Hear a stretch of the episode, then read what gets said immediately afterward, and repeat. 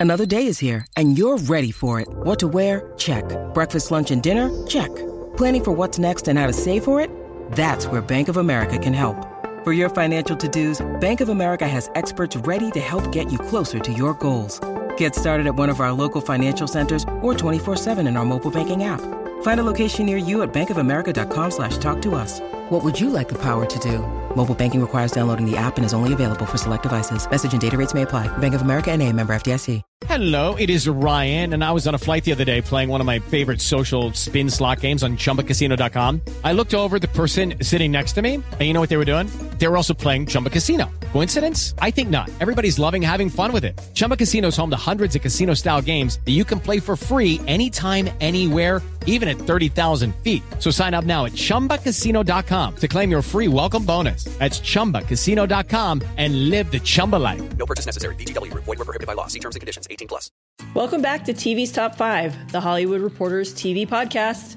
I'm Lesley Goldberg, West Coast TV editor, and I'm joined via Google Hangout again by my friend, co-host, and THR's chief TV critic, Mr. Daniel Fienberg. Dan, how you doing? Oh, one foot in front of the other, Lesley. One foot in front of the other. How are you doing? I'm good. Everyone's still healthy and watching a lot of Brooklyn Nine-Nine still. And family's good in New York. Family's good in Seattle. Family's good in LA. So no real complaints, I guess, on that front. Let us keep the complaints to a minimum, for we are a happy and upbeat podcast. Listen to us. Happy, upbeat. Happy, upbeat, not like last week. okay, we are going to try to be peppy, and also there's some news this week, so let's get to headlines. Yeah, there's a few headlines, Dan. Why don't Why don't you start us off? Up first, Russian Doll co creator Leslye Headland will serve as showrunner on a new female driven Star Wars TV series for Disney Plus. That sounds good. I would like to watch that.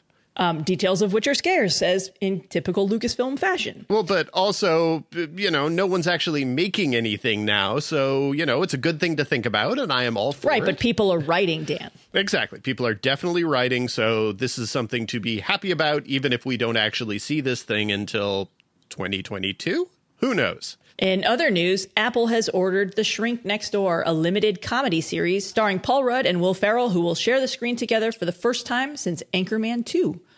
Dan, sounds fun. Sure, why not? I guess I would watch that. And then there's I would also watch an Anchorman TV series. Sure, why not? Again, I at this point I'd watch anything. So, but yes, that that is totally a thing I would watch. Um Staying at Apple, they've ordered and apparently already launched a short form Fraggle Rock series that was entirely shot on iPhones, which is a little perplexing. But on the other hand, Fraggle Rock was a very important part of my childhood. How about yours, Lesley? Uh, no, it wasn't. I was never uh, big on the Fraggle Rock stuff. I was always all, all about Muppets, and that was that was my jam. I was a Muppet girl. You could have been both. I mean, Fraggle Rock they they were Muppets. it wasn't Muppets. like I had it wasn't like I made the conscious choice like I'm only going to watch the Muppets. I was a kid. I just that's when I think about, you know, when I remember the things that I watched as a kid, it was the Muppets. You know, I I still have this uh it's a cookie jar with the count. And I remember when I, I was eight years old and I saved my allowance and I bought it as a gift for my mom on Mother's Day. And the day I moved out of the house, she gifted it to me as like as I came back in to say goodbye um, she's like, "You forgot something," and gave it back to me. So it's followed me with in every house that I've been in since. So Aww. Muppets, all about Muppets. Anyway, elsewhere, wrapping up the headlines, Saturday Night Live will return this weekend for its second at-home broadcast. Dan, the fact that that SNL found a way to come back and deliver some much needed levity. I thought it was really great, even if some of the sketches were dogs. But I'm really looking forward to this. I thought a lot of the sketches were dogs, but I thought that the overall thing that they did was a good thing for them to have done. And I endorse honestly, I endorse any of these people doing whatever is necessary to try getting some humor out there. I, I continue to appreciate what John Oliver is doing. I continue to appreciate what Seth Meyers is doing. I continue to appreciate even what Stephen Colbert is doing, though I don't watch it regularly. I like what uh, Trevor Noah is doing. Desus & Mero, etc. So anyone who wants to try to make me laugh, I'm going to endorse it. So thanks Saturday Night Live, but seriously, don't open with another not very good Pete Davidson musical number. I mean, come on. well, with all that out of the way, let's dive into this week's top five. Number one. Up first this week, HBO and HBO Max together. HBO Max finally has a launch date, May 27th. The streamer from Warner Media will officially enter the streaming wars when it launches in late May with a $15 a month service. It's launching with 10,000 hours of content, including the entire Friends and Big Bang Theory libraries, plus a handful of originals. Among them, Anna Kendrick vehicle Love Life, the anthology from Paul Feig, documentary on the record, a dance competition uh, series called Legendary, and Sesame Workshop's late night entry, The Not Too Late Show with Elmo, which sounds super fun. The trailer is super cute and has already garnered a fair amount of attention online. Yeah, because Elmo is garbage. What? Elmo's- Why are you ragging on Elmo? Oh, come on. You are old enough that you are not supposed to be an Elmo fan either. I remember having to find a Tickle Me Elmo for my first girlfriend who was like obsessed with Elmo and just paying like $50 and finding some guy who was selling him out of the back of his trunk. Like, I remember, I'm old enough to remember that being a cultural phenomenon, but also, what's wrong with Elmo? Why is that make fun of Elmo? What Elmo do to you? Elmo is a usurper. Every second of screen time that Elmo gets, he stole from Grover. Grover, who is in all ways a superior character on Sesame Street. Team Grover, to hell with you, Elmo. And I guess I will watch the Not Too Late show with Elmo just so that I can make fun of Elmo more. Anyway, Elmo going to run and cry in corner. Be back to physically fight you later. I am so glad that you're, that you're going to do that you're going to do the rest of this podcast in your Elmo voice. Whew, No, boy. please. well, let's get back back at HBO Max. Like, look, you know, they don't have, they're not going to have the Friends reunion. Obviously, they couldn't shoot that before you know the world shut down. And they're going to have other originals down the line, just not at launch. So Greg Berlanti's got a show starring Kaley Cuoco called The Flight Attendant. They'll have, you know, the forever delayed ne- next season of Search Party. But, you know, the bigger question for me is what's their Mandalorian? I don't think that they're going to have this must see original show like at, at launch, like Disney Plus had with Mandalorian. But I think in this case, and you know, if we are still, if much of the country is still in quarantine at the end, at you know, come March 27th, I think having Friends and Big Bang Theory streaming, I think that'll be the Mandalorian. Yeah, I think they are definitely going to have to be assuming that people are going to want this service for the library content, basically. And that is a thing that they have in tremendous quantities, and people will surely be wanting library content to fill days. But yeah, I, I'm, you know, look, the new season of Search Party was never going to be Warner Max's Mandalorian. On the other hand, I'm a little bit surprised that that's not part of the initial launch, given that Yeah, that, thing, that that thing has been in the can forever. I mean, that's just an easy thing that you could have thrown in where you guarantee it has an established audience. You could put it on the air, people would go, "Okay, yay, new season of Search Party." So I don't get Yeah, but that. most people who watch Search Party watched it online anyway. So, and we don't look. Maybe they will add it for launch. We who knows? I mean, there's still it's you still have a month to go, Dan. It's still, but it's still a thing they could have known that they had because they've had it in their back pocket forever. So, but yeah, it, I think they expected that the Friends live reunion that was going to confuse people because people were going to think it was actually a new Friends episode, and then it wasn't going to be a new Friends episode. It was just going to be an episode of like Graham Norton or something with the Friends cast, basically. Uh, yeah, that was going to be a thing that was going to get people in the door, and they don't have that anymore. And I guess I understand why they don't want to do it on the cheap because it's not like you couldn't. For whatever amount of money they had there, get those guys on Zoom and have them do a Zoom reunion as well. But that the, would val- the value is having them all together on Oh, no, no. that famous set where they originally shot the show. I, and I think to do so in front of a live audience, you have the energy of that crowd. Like, look, I mean, I am trying so hard to get my foot in the door at that taping, whenever that taping is. Just the idea of being in the room just has me so excited. So I can't even imagine. Imagine if you're Jennifer Aniston, you haven't been in a room with all these people in a way, or back on that soundstage. You know, like it's just like you you can't do it remotely. I you, well, you no, you definitely can't do it remotely. and you shouldn't even try. Yeah, Eh, but again, if what you want is to get people curious about your new offering, you no longer have that thing. So whatever. Anyway, we will we will definitely be talking more about this as we go along.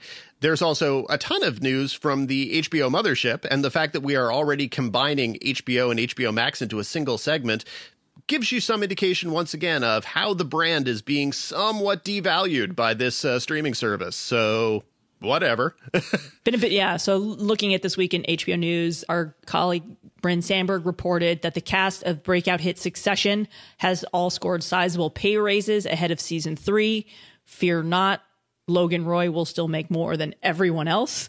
Elsewhere, Westworld has been renewed for a fourth season. Sources tell me that showrunners Lisa Joy and Jonah Nolan already have deals in place to remain on board for up to a sixth season. That was all part of a, a bigger cash component of their deal with with Amazon because they basically asked for the pay up front from Warner Brothers to do three more uh, what at the time was three more seasons of Westworld. So they got paid for that at the same time that they got paid from Amazon. So Wrapping up in development news, Dwayne Johnson and Issa Rae are teaming for a wrestling drama that is in development for HBO proper. I wish I could be more excited about the Westworld news. Uh, whatever initial enthusiasm I had for this new season after the first episode has pretty much dwindled at this point, and now the show basically just exhausts me. And I have to say that the uh, the story that Bryn wrote about the Succession pay raises, while a terrific story and a great piece of reporting also made me extremely sad because there was a part of me that had been hoping that because I didn't know if they'd begun production yet on the third season, that they already had, and that come June, a new season was just going to pop up on HBO, and we were like, yay, new season of Succession. No. Instead, apparently, they were supposed to start production this month, and guess what? That means they're not doing it, and that Yeah. means that a new season of Succession is way, way, way too far away and that makes me sad so i kind of i read that story that bryn wrote and ultimately ended up feeling very resentful because she broke my heart regarding the third season I mean, succession we also kind of knew that that Succession was among the shows impacted in terms of production delays, but but yeah. And look, I thought we were going to try and stay upbeat on this podcast today. oh but still i'm just i'm just saying what my reaction was to that I know, story I, 'cause- I miss it too. But but you know what you do have coming up? One of your favorites. What You nagged me, not you didn't nag me, but you kind of politely pushed me and goaded me into watching this show last year. And then we did a year end interview with someone, and you have an entire season of screeners waiting. The next season's in the can. Do you want to say what show it is and plug your one of your favorites? Well, you're referring to Ramy, and I'm definitely I am. looking forward to that. And both Ramy and Succession were in my top five for last year, and so I can definitely take excitement slash celebration from that show returning. But you know, uh, and given that the new season of Better Call Saul just ended, and that was pretty fantastic, but now it's over. It's it's, it's a lot of mixed feelings, Lesley. I know, but you, you know, it's our responsibility to try and find ways to take care of ourselves and our mental health and well-being during this this period. And you, uh, you and um, uh, Kang, our other TV critic, launched a great thing this week where you kind of did like retro review discussion about classic shows. And I know you spent all weekend watching um, the entire season of My So Called Life. I thought think that that's an inspired idea, and I can't wait to see what you do next. And I secretly hope it's Freaks and Geeks. It will probably not be Freaks and Geeks next because going from my so-called life to Freaks and Geeks would just mean that we were doing a retro rewatch of our favorite TV show of our favorite teen TV shows from the past 20 years and that's not what the goal was, but maybe down the road Freaks and Geeks because there's no bad time for that. Anyway, speaking of upbeat news, we should get to our next story, which isn't exactly upbeat for us, but it's upbeat for Netflix. Number two. Up second, Netflix revealed its first quarter earnings this week and reported a massive addition of nearly 16 million new subscribers. The streamer had expected to add 7 million. That was, of course, pre quarantine, pre pandemic. But you know, when you look at the state of the world, it's not not a surprise to see that people are turning to streaming services, and that that number more than doubled. Um, at the same time, CEO Reed Hastings was very somber about the gains given the reasoning behind them, and he forecast that the subscriber growth would slow as quarantine hopefully subsides. And in terms of its ratings, they revealed some junk about Tiger King and a baffling 64 million number attached to that. And then a Spanish drama Money Heist had 65 million. And this is where we basically make fun of Netflix and remind people that they count a viewer as anyone who watches two minutes of this crap. So two minutes of something that you probably turned off and or didn't mean to turn on in, in the first place. Congratulations, Tiger King, and that 64 million number. It's the number that we're making fun of here. I don't think either Yes. one of us is questioning that Tiger King is a phenomenon. Clearly it is, No. Or Money Heist. Absolutely, Money Heist is totally a phenomenon. Uh, but but yes, 64 million, 65 million. These numbers are meaningless. Whoop de doo. What does it all mean, Basil? But the one piece that uh, you know from you know all of the Netflix headlines that that really blew me away was the fact that that the streamer said its 2020 calendar and release date schedule would not be impacted and that most of its slate for the year has already been shot and is already in post production and that includes the the highly anticipated final season of The Crown. Dan, you know, we were just talking about the fact that that work on Succession was delayed. This is just it's mind-boggling that Netflix is that far ahead in production that it sounds like little to none of their 2020 slate is going to be impacted. So while we're seeing all these headlines about TV show dates moving around and feature films being pushed to next year because obviously no one can go to the theater right now or should be going to the theater right now, Netflix is not playing that game at all. I struggle to wrap my mind around it. And and what's more, they're saying that they're already deep into work for their 2021 schedule. Like just picture the mind blowing emoji right now, Dan.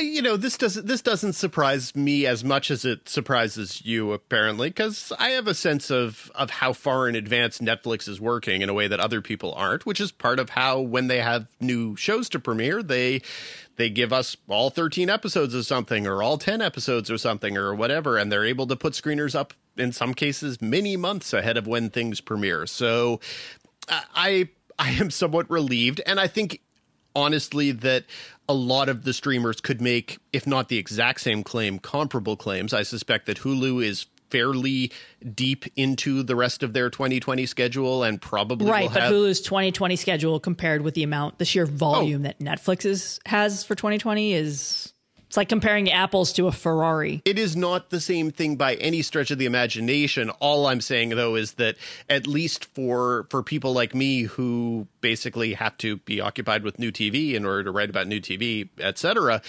I have been able to find some solace in the idea that thanks to the streamers basically there would be content for me to watch and review for many months and honestly audiences should find a comparable solace knowing that there will be fresh programming coming for a long time and again going back to the amount of my so-called life that I watched and watched it on the ABC regular streaming site I also am very well aware because I saw five commercials for it every single episode I watched that Holey Moley is coming back on ABC. So people don't need to worry. There will be Holey Moley and a lot of Netflix shows for many months to come. Yes. Well, let's go to our third segment. What do you say, man? Sure. Number three. Up third, we've been looking for a little good news, and what do you know? We found some.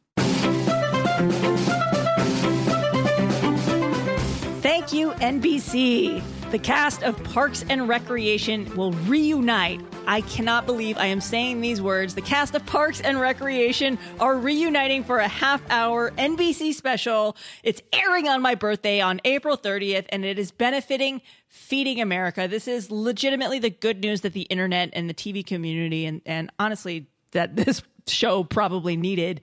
The update will find everyone's favorite residents of Pawnee, Indiana, back for more. So Leslie Knope is determined to stay connected with her friends and colleagues during a time of social distancing. All of the stars are back. Amy Poehler, Rashida Jones, Aziz Ansari, Nick Offerman, Aubrey Plaza, Chris Pratt, Adam Scott, Rob Lowe, Jim O'Heir, and Retta. Everyone's returning for the special.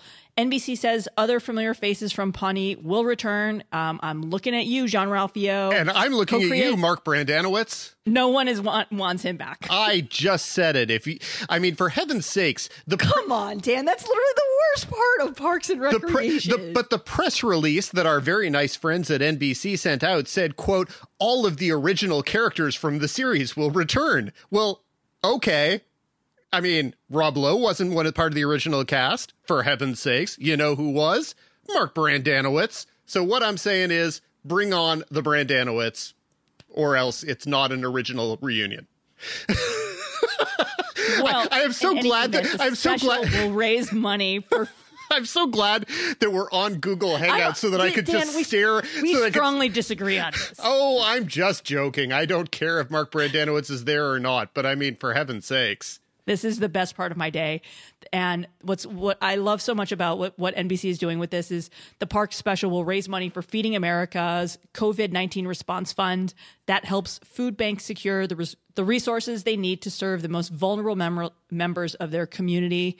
There's a whole bunch of sponsors um, here making donations. NBC Universal and the cast and the producers of Parks have pledged 500,000 in matching donations that will be made through May 21st. This is just the perfect thing. And and you know, look, I was a super, you know, a massive Parks and Recreation fan and seeing these characters back at a time like this and they're the fact that they're all doing it remotely, it just it's it's what we need. You know, I think you know, regardless of if it's good or not, and we know it's going to be good. Come on, let's be let's be real here.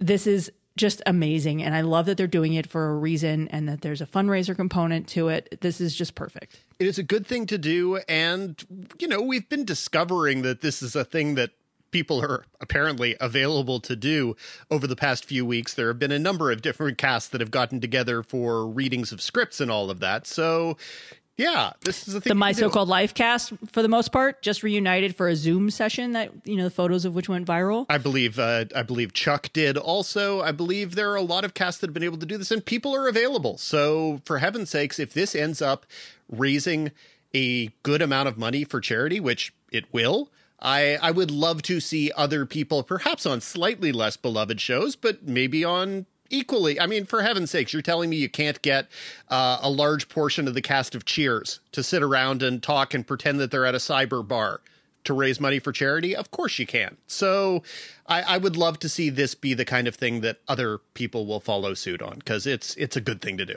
Especially with the charitable component. And, you know, in, in a bigger sense, too, this is 100% going to be a big ratings draw for everybody. I mean, the whole cast has become superstars. And I think in, in a larger sense, this is a great idea because these broadcast net- networks, as we've talked about before, they've got holes all over their schedules from scripted shows that, that couldn't finish their season before the industry wide production shut down. Who knows what's going to happen with the summer? There's ske- holes all, no one knows how long we're going to be in quarantine. No one knows how long the production shutdown will, will, will continue for. So it, it, this is just a really, really great and creative way to fill a scheduling hole and bring some good in the world and do some good as well. It should be noted that this would have been a great thing to discuss with this week's showrunner spotlight guest. Unfortunately, our podcast interview this week was recorded a couple days earlier, and therefore it was not a thing that we knew that we could possibly mention. So enjoy our next segment. It's a really great interview, but unfortunately, there's no Parks and Recreation reunion talk. With the Lucky Land slots, you can get lucky just about anywhere. This is your captain speaking. Uh, we've got clear runway and the weather's fine, but we're just going to circle up here a while and uh, get lucky. No, no, nothing like that. It's just these cash prizes add up quick. So I suggest you sit back, keep your tray table upright, and start getting lucky.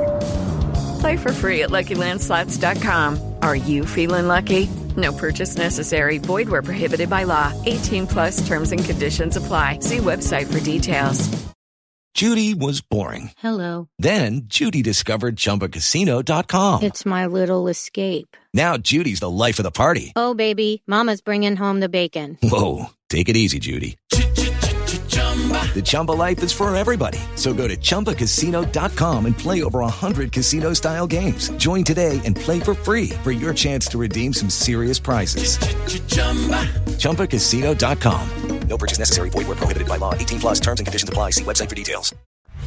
Number four.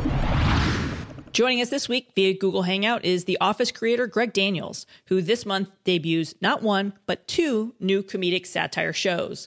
The first, Amazon's Upload, takes place in the near future where people who are near death can be uploaded into a virtual afterlife of their choice. Robbie Amell and Andy Allo star in the 10 episode series, which bows on May 1st. And the second show on Greg Daniels' plate is Netflix's Space Force, which Daniels co created with his former The Office star Steve Carell. That one launches on May 29th on Netflix. Welcome to the podcast, Greg. My pleasure. Thank you for having me. So, Upload is a lot of things. It's a futuristic satire, it's a philosophical exploration of life after death, it's also a bit of a murder mystery. I'm curious what the initial germs for the series were and if you knew from the beginning it was going to be kind of as genre diverse as it is. Well, um, it's interesting when I when I pitched it, I pitched it as a philosophical romantic comedy science fiction murder mystery. so wh- when I was actually doing the pitch, I at that point, I was aware that I wanted to do a big genre mashup. But the the first like scrap of the idea, I actually had a ridiculously long time ago while I was trying to think of sketch ideas for Saturday Night Live, which was one of my earliest jobs, and I was walking around Midtown Manhattan with like a little notebook trying to figure out some ideas on a little break from being in Rockefeller Center. And there's a lot of electronic stores down there and they were actually doing a lot of ads for CD players and the difference between digital and analog. And I was kind of just ruminating on what would be the ultimate digitizing. Well it would probably be ourselves or our minds. And what would that be like? And you know could we if we were on a computer then conceivably we could live for thousands of years and it would sort of be like devising our own afterlife. And would it you know would you trust other people to to program your afterlife you know? Uh, so it was it just sounded like kind of an interesting idea but it was really in a sci-fi direction not so much comedy. So i i put it in my notebook and you know went back to trying to think of um, something for uh, Dana Carvey, and uh, and uh, but then at various times, you know, I when I was starting as a writer, I always was like, well, you know, I I love to do comedy, but I also like prose, and maybe maybe I'll write a book, kind of like Michael Crichton or some one of those type of books one day. so th- this was my like prose project. And um, at various times when I was underemployed, I would crack it out and, you know, I'd write a chapter or something. And then in the strike of 2008, I was like, well, I can sell a book. So I, I kind of turned it into a book proposal. But then the strike ended and I put it back on the shelf and, you know, and then uh, I dragged it out again. It's like I have one idea every 30 years, you know. well, by that standard, why did this become the time that this was actually a show that was makeable? Well, I mean, actually, everything got more possible and more relevant, I would say, for this idea because there were a lot more people, people had a lot more experience with first person video games and virtual reality and MRI machines and like all this technology happened since I had the first idea, which was based on a CD player.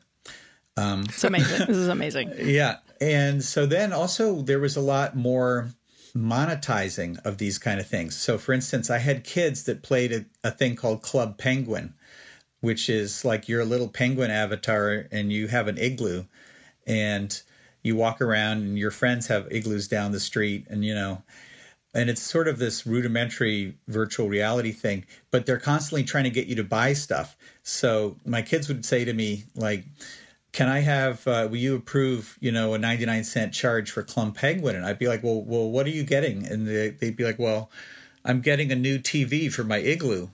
And I was like, you mean you're getting a picture of a TV for your picture of an igloo, you know, that isn't real? And you're asking for real money for it, you know?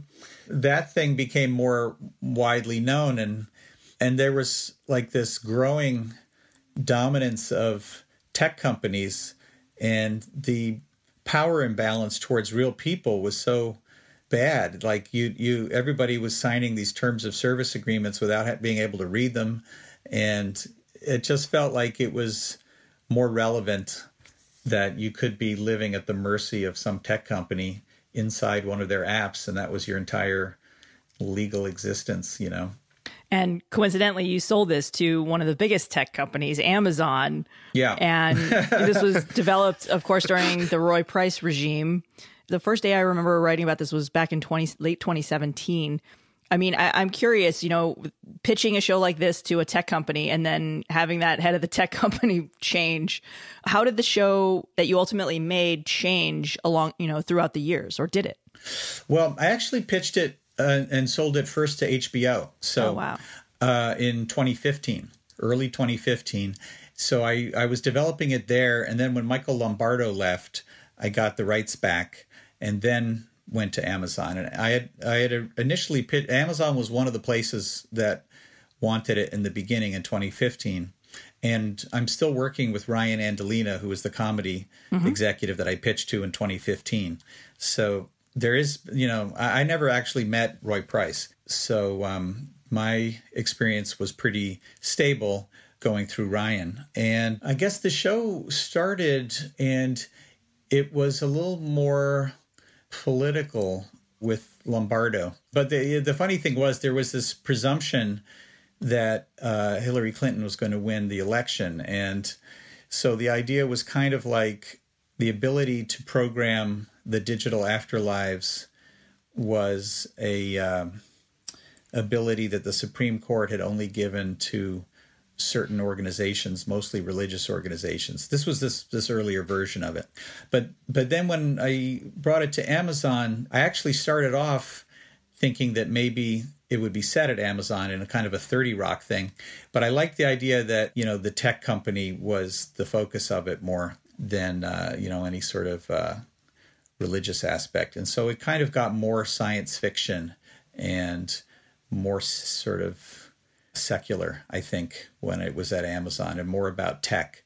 But I think in a good way, because I think it got more comedic also, which was kind of the key for me to, to cracking it. Because I think it had always been my Michael Crichton idea, but you don't really associate much comedy with Michael Crichton, although I love I love his work.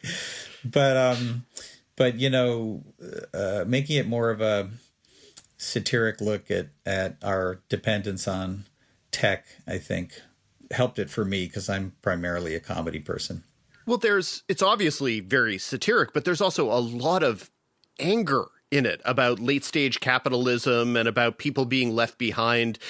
As you were putting together the parts that felt saddest or angriest, I'm thinking of the the two gig people down in the basement, for example. It, were, were you reflecting at all that you're doing this for the biggest monolithic corporation possibly in the world at this point? I think maybe the way to look at that question is a question for them. Like, are they aware that they are funding uh, a, maybe a critical uh, examination of some of the issues that they're also profiting from? I don't know. I don't. I'm. It's not. I'm certainly not going to bring that up uh, since they're being very supportive. But um, you know, yeah. I mean, I think that you're when you look at the future, the the value of doing science fiction that's set in the future is really more about what it says about the present because you're exaggerating some aspect about the present. And when you think about everybody's expectations about an afterlife, there's two parts to it. There's sort of existing forever in a pleasurable, you know, place that is filled with delights and then there's the fairness aspect of justice and who who's there with you and to me because of the concept fairness was you know baked in as a as a satiric target kind of and it just felt very relevant because we were we were in a you know an area of of growing income inequality in our country that's different from when I grew up. I feel like when I grew up in the 70s, there was a lot more solid middle class in the country. And so the idea that, like in the 1400s, like rich people could buy an indulgence and have an afterlife and the poor people couldn't, you know what I mean? It just seems like that it has to be about fairness as a concept. Well, I, I kind of love the idea that both you and Mike Schur made afterlife comedies about the idea of fairness in the afterlife, and his approach is so totally about the ethical considerations, and yours is so totally, or not totally, but is largely about the economic and sort of structural considerations. It, does that does that sort of correlate with what you think your own sort of different perspectives on the world are to some degree?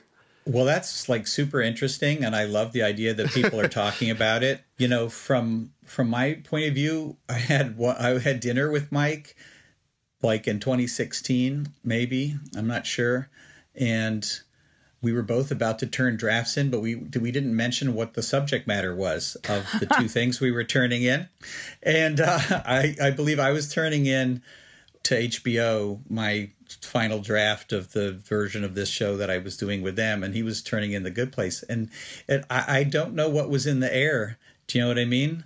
uh, I mean, in one sense, we we had just been working on Parks and Rec together, and our brains were you know, it's kind of like the way a, a, house full of women will sometimes get in sync with their periods. maybe our maybe our brains were like in sync or something. And then I also Alan Yang did a show on yep, somewhat similar too, uh, and he he had been in that room with us too. So I don't know, very strange. But um, I actually haven't seen either Alan's show or Mike's show because when you're working on something and you realize that you're in the same subject area as somebody else I mean, my instinct is to not try not to be influenced. So I always had one writer who would tell me, "Oh, they just did that joke on the Good Place. You can't do it," and I'd have to I'd have to cut it. But apart from that, I also feel like there's 600 shows a year now or something. There's such a large number of shows that you know I think you have to treat some things as genres and not get too worried about being in the same subject area. But yeah, I mean, it'll be interesting. Yeah, you know, I find it hard to separate a lot of my job from our current global situation. And I wonder for you, does it feel odd to you at all promoting a show about the, the afterlife during a global pandemic? I mean, not to bring down well, the room. It's not here, about but... the afterlife. I mean, that's that's one of the reasons why I felt this show had its own existence. Is there's nothing supernatural in this show, right? There is no should statement, and there's nothing about you know what actually happens to people. Uh, it's science fiction, and so as such, everything is meant to be plausible and about human beings' behavior. So I had no idea this was coming when I worked on the show, but I believe that the the issues of you know worrying about your loved ones and wanting to stay in touch after their body expires and finding a technological way to stay in touch with people that you can't stay in touch with now. I mean, I feel like they're more poignant in a way than than ever, sadly. You know, everybody is like for instance, this conversation we're having is happening over some kind of a technology. It's in the same way Nora is only really interacting with the people up at Lakeview through a technology. And my hope is that this will actually happen one day and quick you know so that i can use it.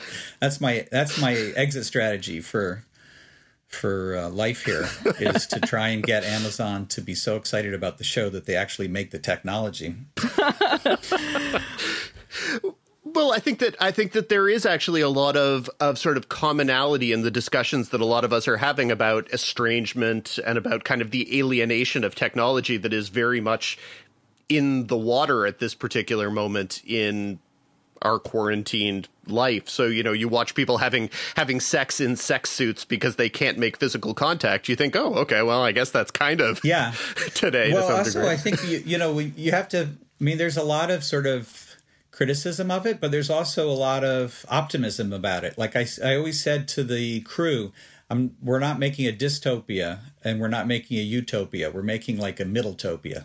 Because, in my opinion, as like a, a comedy person, to me, the most powerful law is the law of unintended consequences. And every time somebody introduces anything new in the tech area, you know, it's always introduced as this wonderful thing, but then you also have to stick around for the bad side effects like Facebook is oh it's just about connecting people. It's not about destroying journalism and democracy all over the world you know?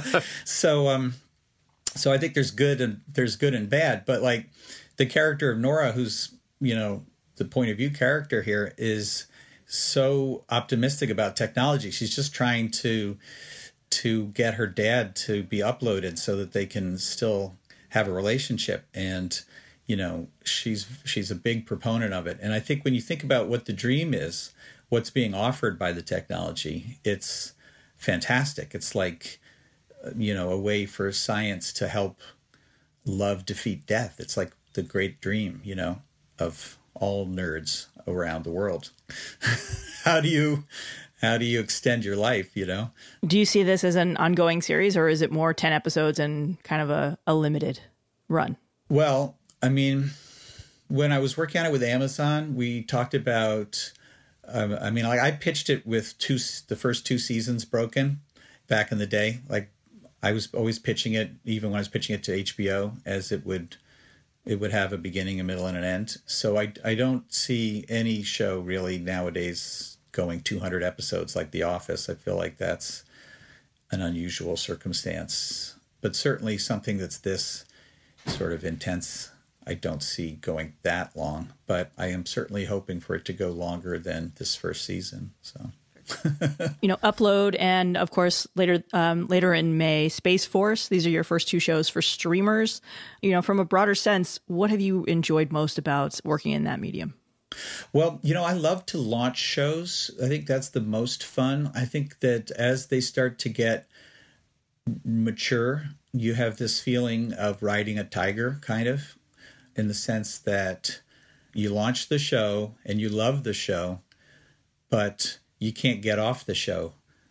You know, you're scared to get off the show because you don't want it to crash and not be of quality. So, in a sense, it starts to become your master and you you know it's not quite as fun and creative as launching something so for instance i've loved doing pilots and i did the uh, i directed and produced the pilot of this show people of earth I didn't write it, but I knew I wanted to direct upload. So I felt like I needed more sci fi experience. So I took that show on in 2014 and it was super fun. I mean, a pilot's a long experience. It can take like a year to do a pilot. And it's basically like doing a movie, but with the added danger that it might be a movie that no one ever sees, you know, yes. and you've wasted a whole year, right? But um, I do love the the launching where you're casting all the main characters and you're figuring out the look and you're figuring out what the sets look like and you know there's something more fun about that than being on a show in season 6 and everybody already has rules for what they want to do or what they think their character does or you know what what we as a show do or whatever. So one of the great things about working at the streamers is, you know, you do 10 episodes and it's like this big juicy movie or something that you work on and you're you're hiring and you're launching and da da da da. So between the two shows this year, I'll have 20 episodes that I've I've show run airing in one year, which is less than like a one season of like The Office, or for instance, in season six of The Office, I did that and Parks I was co-show running those two shows, and I think I did almost 50 episodes that year because The Office had 28 and Parks had like 24 or something. And that was horrifying. Actually, it actually broke me. I don't want to go back to that. But anyway, so it's fun to work with the streamers. But the, the the the weird thing is with these 10 episode seasons, you know, you kind of your writing staff disperses before it's over so you can't really delegate as much. Like one of the nice things about working on a, ongoing show that has 25 episodes a year is you, your your your posse is always around you, you know. So you always have somebody to bounce ideas off of. You can always show somebody a cut and go, "What do you think?" And you, can you find any place to cut here, or you know, or you. But when you're doing the streamer, like for the most part, the staff evaporates before you're finished shooting and and then you're all by yourself in post. But so that's like one of the things that's I guess has a good part and a bad part. And I mean, it's good that you you're really very involved with all the details, but it is it is a bit lonelier than I'm used to. Would you ever go back and do a broadcast show again that was 20 a 22 episode season or a 10 episode and on broadcast at this point, like The Good Place? Well, I mean, conceivably, but when I so, you know, I didn't really do a lot of, I, I don't think I ever really did down the middle half hours in my career. You know, I started in late night and when I was doing late night for SNL, there was this feeling of like, yeah, late night has this certain sensibility, but half hours had a different sensibility in LA, and we were doing, you know, the late night sensibility. And then when I moved to LA, which I did because my now wife moved, and I came out here, there was like a very small handful of shows that I wanted to work on. Like I, I really wanted to work on Seinfeld or Larry Sanders Show or Roseanne or The Simpsons. And I ended up getting a job on The Simpsons, um, which was great. And it was also not a typical half hour. Like it was single camera because it was animated and and definitely like a weirder sensibility and then you know and then i got to do king of the hill which is also animated and, and single camera. And then after that i did the mockumentaries which like was also a particular point in time where i think nbc who, who had you know had this wonderful sort of history with cheers and seinfeld and these great shows and we're now kind of trying to decide whether they were going to compete with cable like around the time that Kevin Reilly mm-hmm. took over NBC and bought The Office. And I think that there was like a window there where I don't know what how they they justified it to themselves, but the audience that they were going after was a pretty late night feeling audience, you know. And so a show that like The Office that was very conceptual and had a somewhat unlikable central character, although we we did I think work on that but you know it had a, it had a shot there. And the whole mockumentary thing was kind of weird and it was single camera also. But it does seem a little bit to me like the networks are not where that audience is so much now. I mean perhaps it is in some places but my gut is that most of the audience that i've been writing for from when I was either working on those Fox cartoons or the NBC mockumentaries that most of them are probably at the streamers now. Yeah. What did you enjoy playing around with that you got to get away with on the streaming? Because the first episode of Upload, for example, it's a solid 45 minutes, which obviously no one would ever let you do on broadcast. There's also there's some sex, there's some language, etc. What were, what was the fun of playing around in an adult playground? Well, the biggest fun to me was the look of it being cinematic, you know, and I obviously as a director was trying to get better at my job as a director and you know having uh, a chance to go for something with a, a, great cinematographer. I worked with a really good cinematographer on both shows, same guy, Simon Chapman, who's Australian independent movie cinematographer. You know, so trying to give something with great scope and beauty was exciting. The nudity uh, turned out to be just embarrassing uh, for me, actually. um, I, you know, realized that uh, I didn't have strong opinions about the nudity or, you know, the positions that people use nowadays. You know what I mean? I knew what I wanted the characters to be thinking and feeling and everything, but um, I kind of relied on the actors more to uh, do the positions. And then that was with the pilot. And then when we shot the series, because there's some nudity later in the series, we had an intimacy consultant, which was also kind of funny because, you know, I think it's a really good thing for production to do, and it's very good for the actors. And that you know, there's this extra person there that they can turn to. But the intimacy consultant was always urging like to me more more out there behavior than I would ever have thought of. so I don't know. That was, it was quite interesting. But I, to me, I think there's just a really good joke. Like for the the nudity in the pilot is meant to really show what Nora's life is like, and there's certain things in the future that have gotten you know more exaggerated. And so, for instance, property values in New York are worse. So she's sharing a very, very tiny amount of room with her roommate. And there's also this feeling of all the dating apps have gotten kind of even more transactional. So, like in our show, there's this app that they use called Nightly, and it's sort of like Tinder, but it's also like Uber in that you you give ratings to your partners afterwards, and everybody's trying to get a five star. And um, so part of that was just to you know to show this world that had gotten less romantic and our character was trying to still be a romantic in this very unromantic world so the nudity had like a strong point to make and a piece of comedy but made me uncomfortable shooting it um, I, I do want to talk briefly a little bit about about Space Force. You know, this show is inspired by by Trump's order to create the sixth military branch. Can you kind of walk us through your conversation with Steve that ultimately resulted in the show? And was it always the plan to have Steve star in this? Well, yeah. I mean, the the uh, the sort of origin stories of these two shows couldn't be more dissimilar in the sense that I've been thinking about upload for forever, and then basically Trump did that announcement. A very smart Netflix executive named Blair Fetter was in a meeting with Steve and said, "You know what? How about uh, how about doing a show about Space Force?" And Steve called me and said, "What do you think about a show for me uh, called Space Force?" And I was like, "Yeah, that sounds fantastic."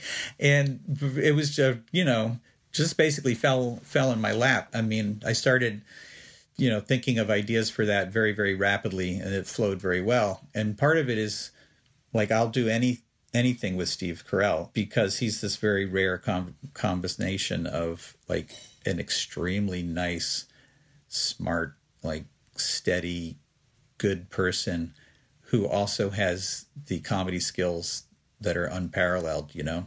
And as a writer, what you get out of that is, for me, is that, I mean, number one, he's my age and he's like from the Northeast like me. And so to me, like if I, if I was a great comedy actor, I'd want to be him. I'd try like so writing for him is as good as I can get towards, you know, identifying with somebody.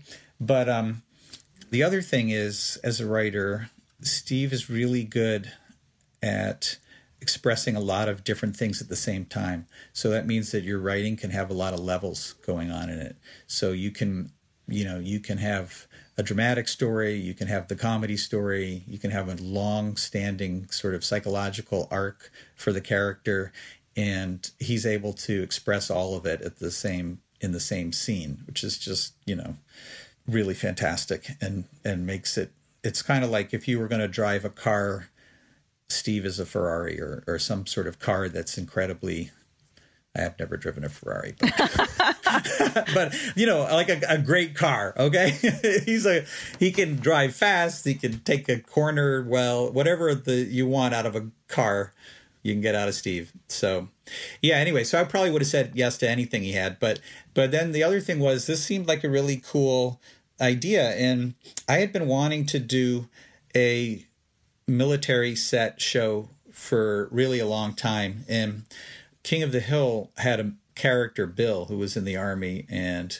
you know we always compared that show to Andy Griffith's show, and Aaron Ruben, who did the Andy Griffith show, had done Gomer Pyle afterwards, and I'd seen this this very interesting documentary called Carrier, like 15 years ago about life on an aircraft carrier, and I just knew I I felt like that was a genre of TV that you hadn't seen in a long time but I wasn't sure how to crack it, and I don't know. So I've been thinking about a military show for a long time, but this seemed like the perfect way to do it because it combined all of the ability to create a new branch of the military and remind people about NASA and all the great achievements that we had in back in the day.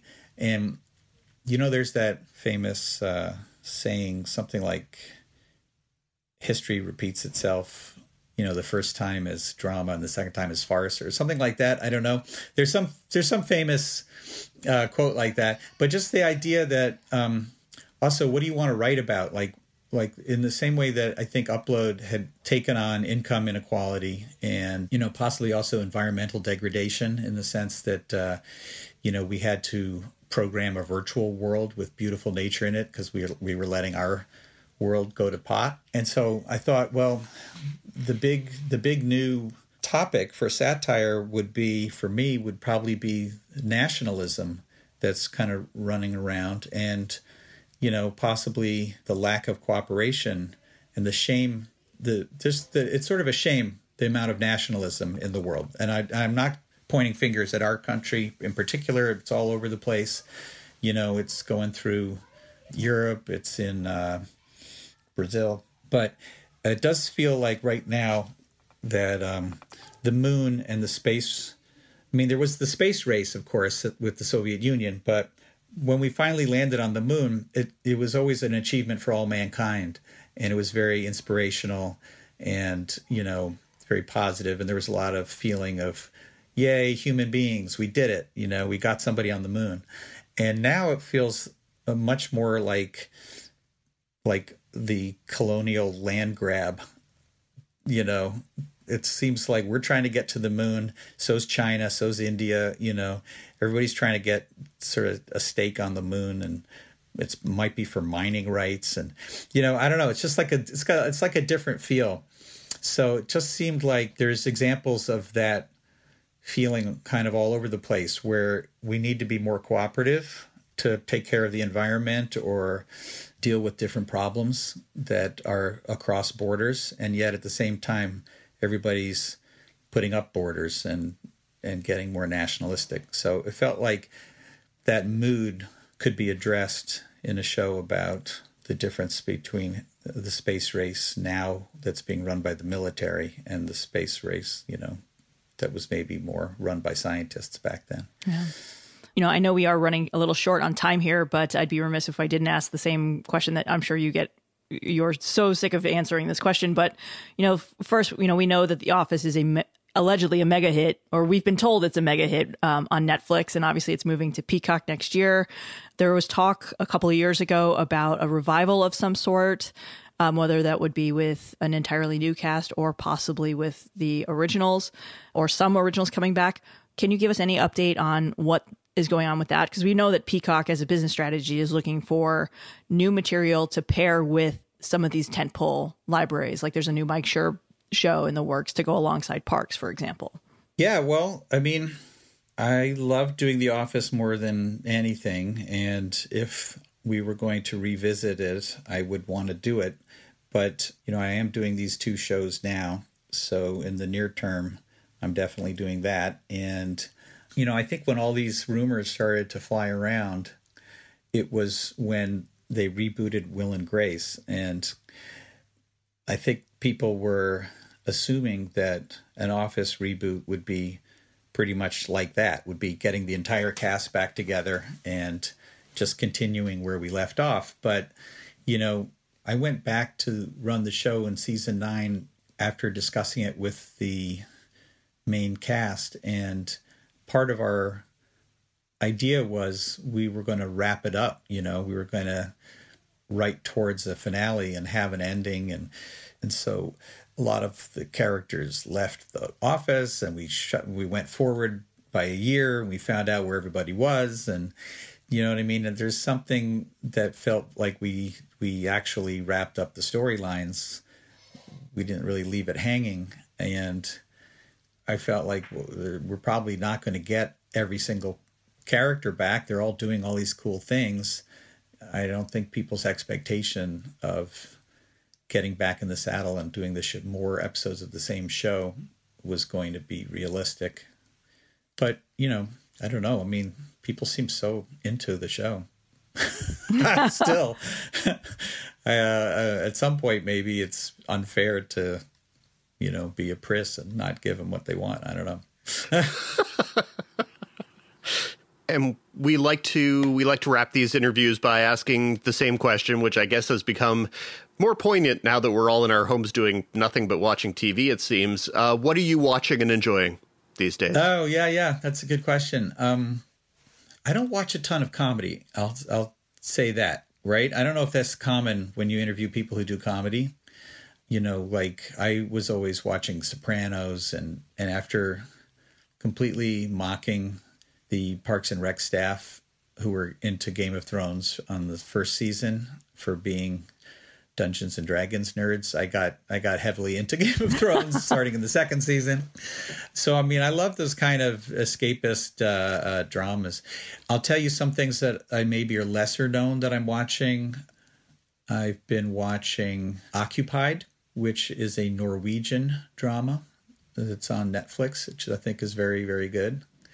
I just uh, started another show called Giri/Haji on Netflix, which is like English Japanese type show.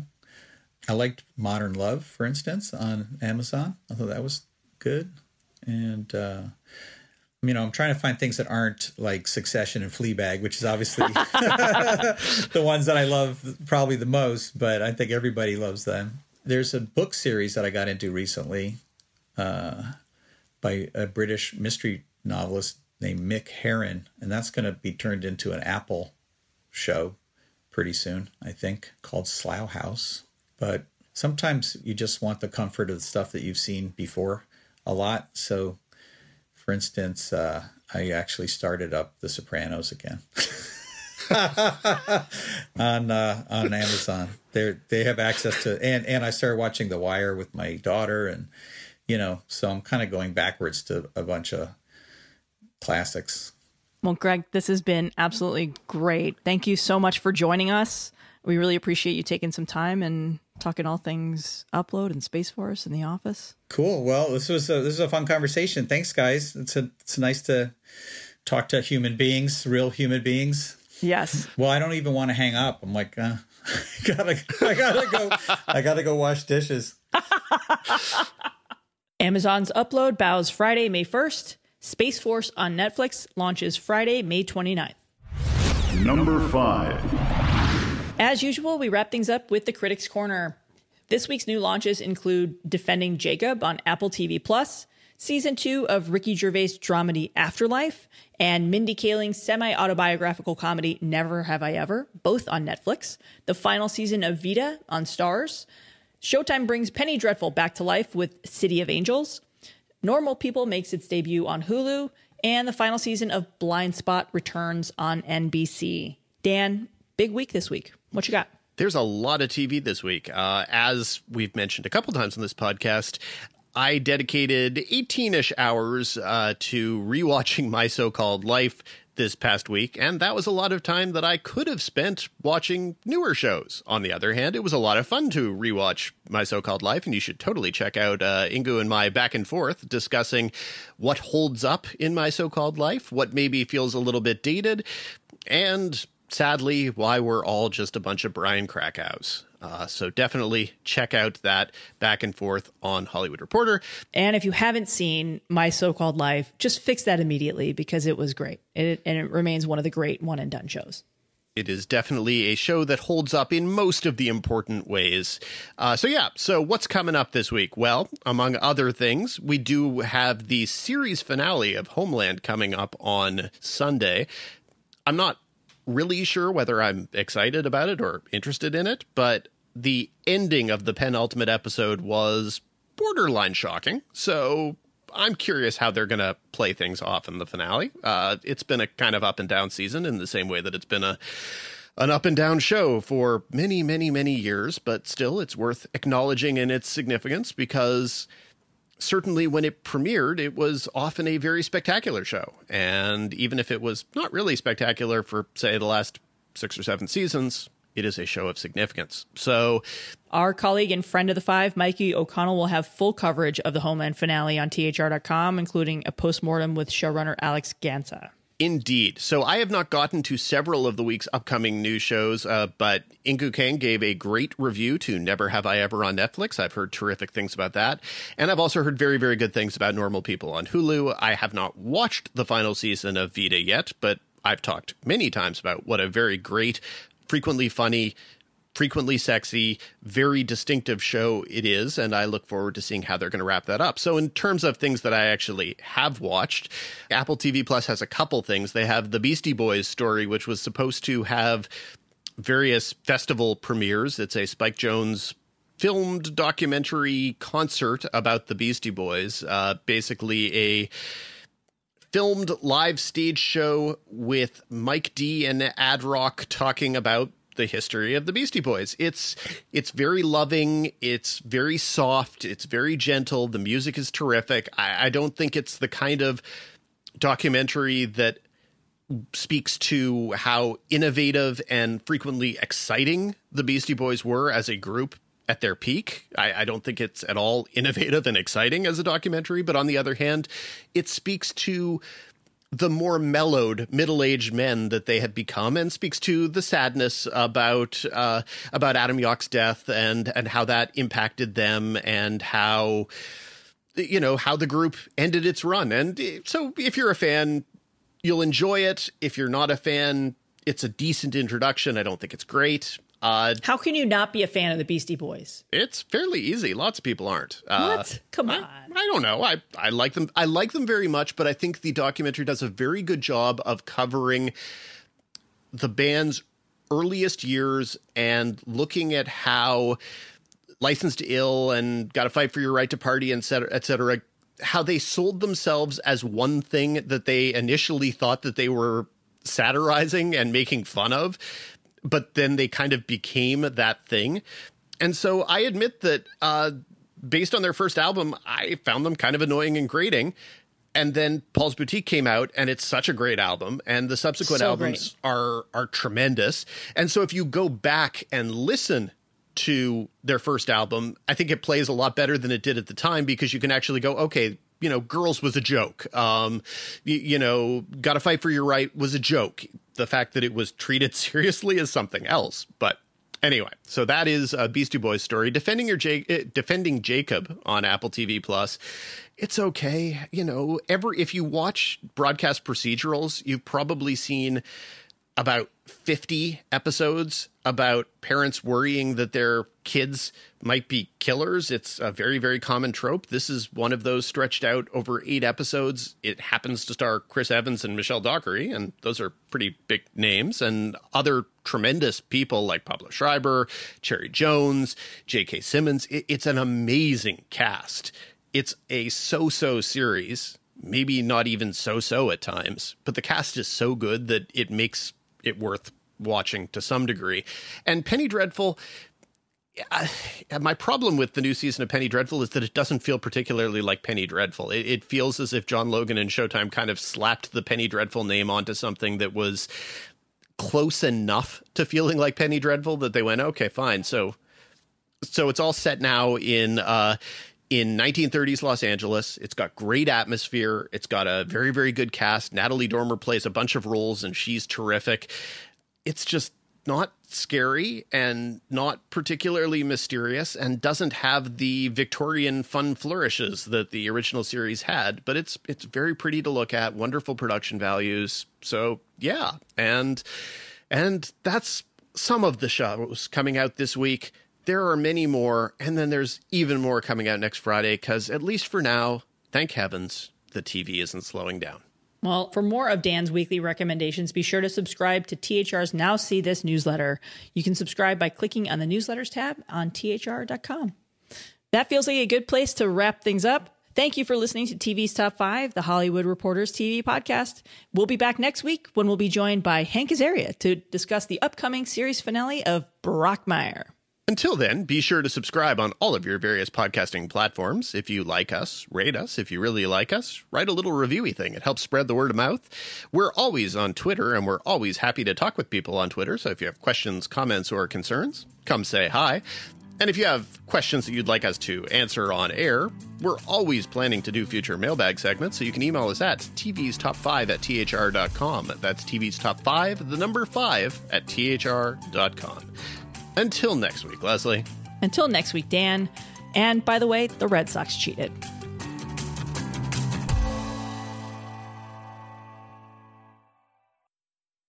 With the Lucky Land slots, you can get lucky just about anywhere.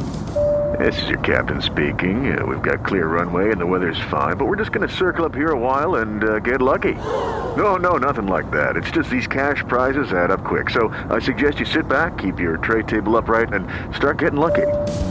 Play for free at LuckyLandSlots.com. Are you feeling lucky? No purchase necessary. Void where prohibited by law. 18 plus terms and conditions apply. See website for details. Okay, round two. Name something that's not boring. A laundry? Ooh, a book club. Computer solitaire, huh? Ah, oh, sorry, we were looking for Chumba Casino. That's right. ChumbaCasino.com has over 100 casino style games. Join today and play for free for your chance to redeem some serious prizes.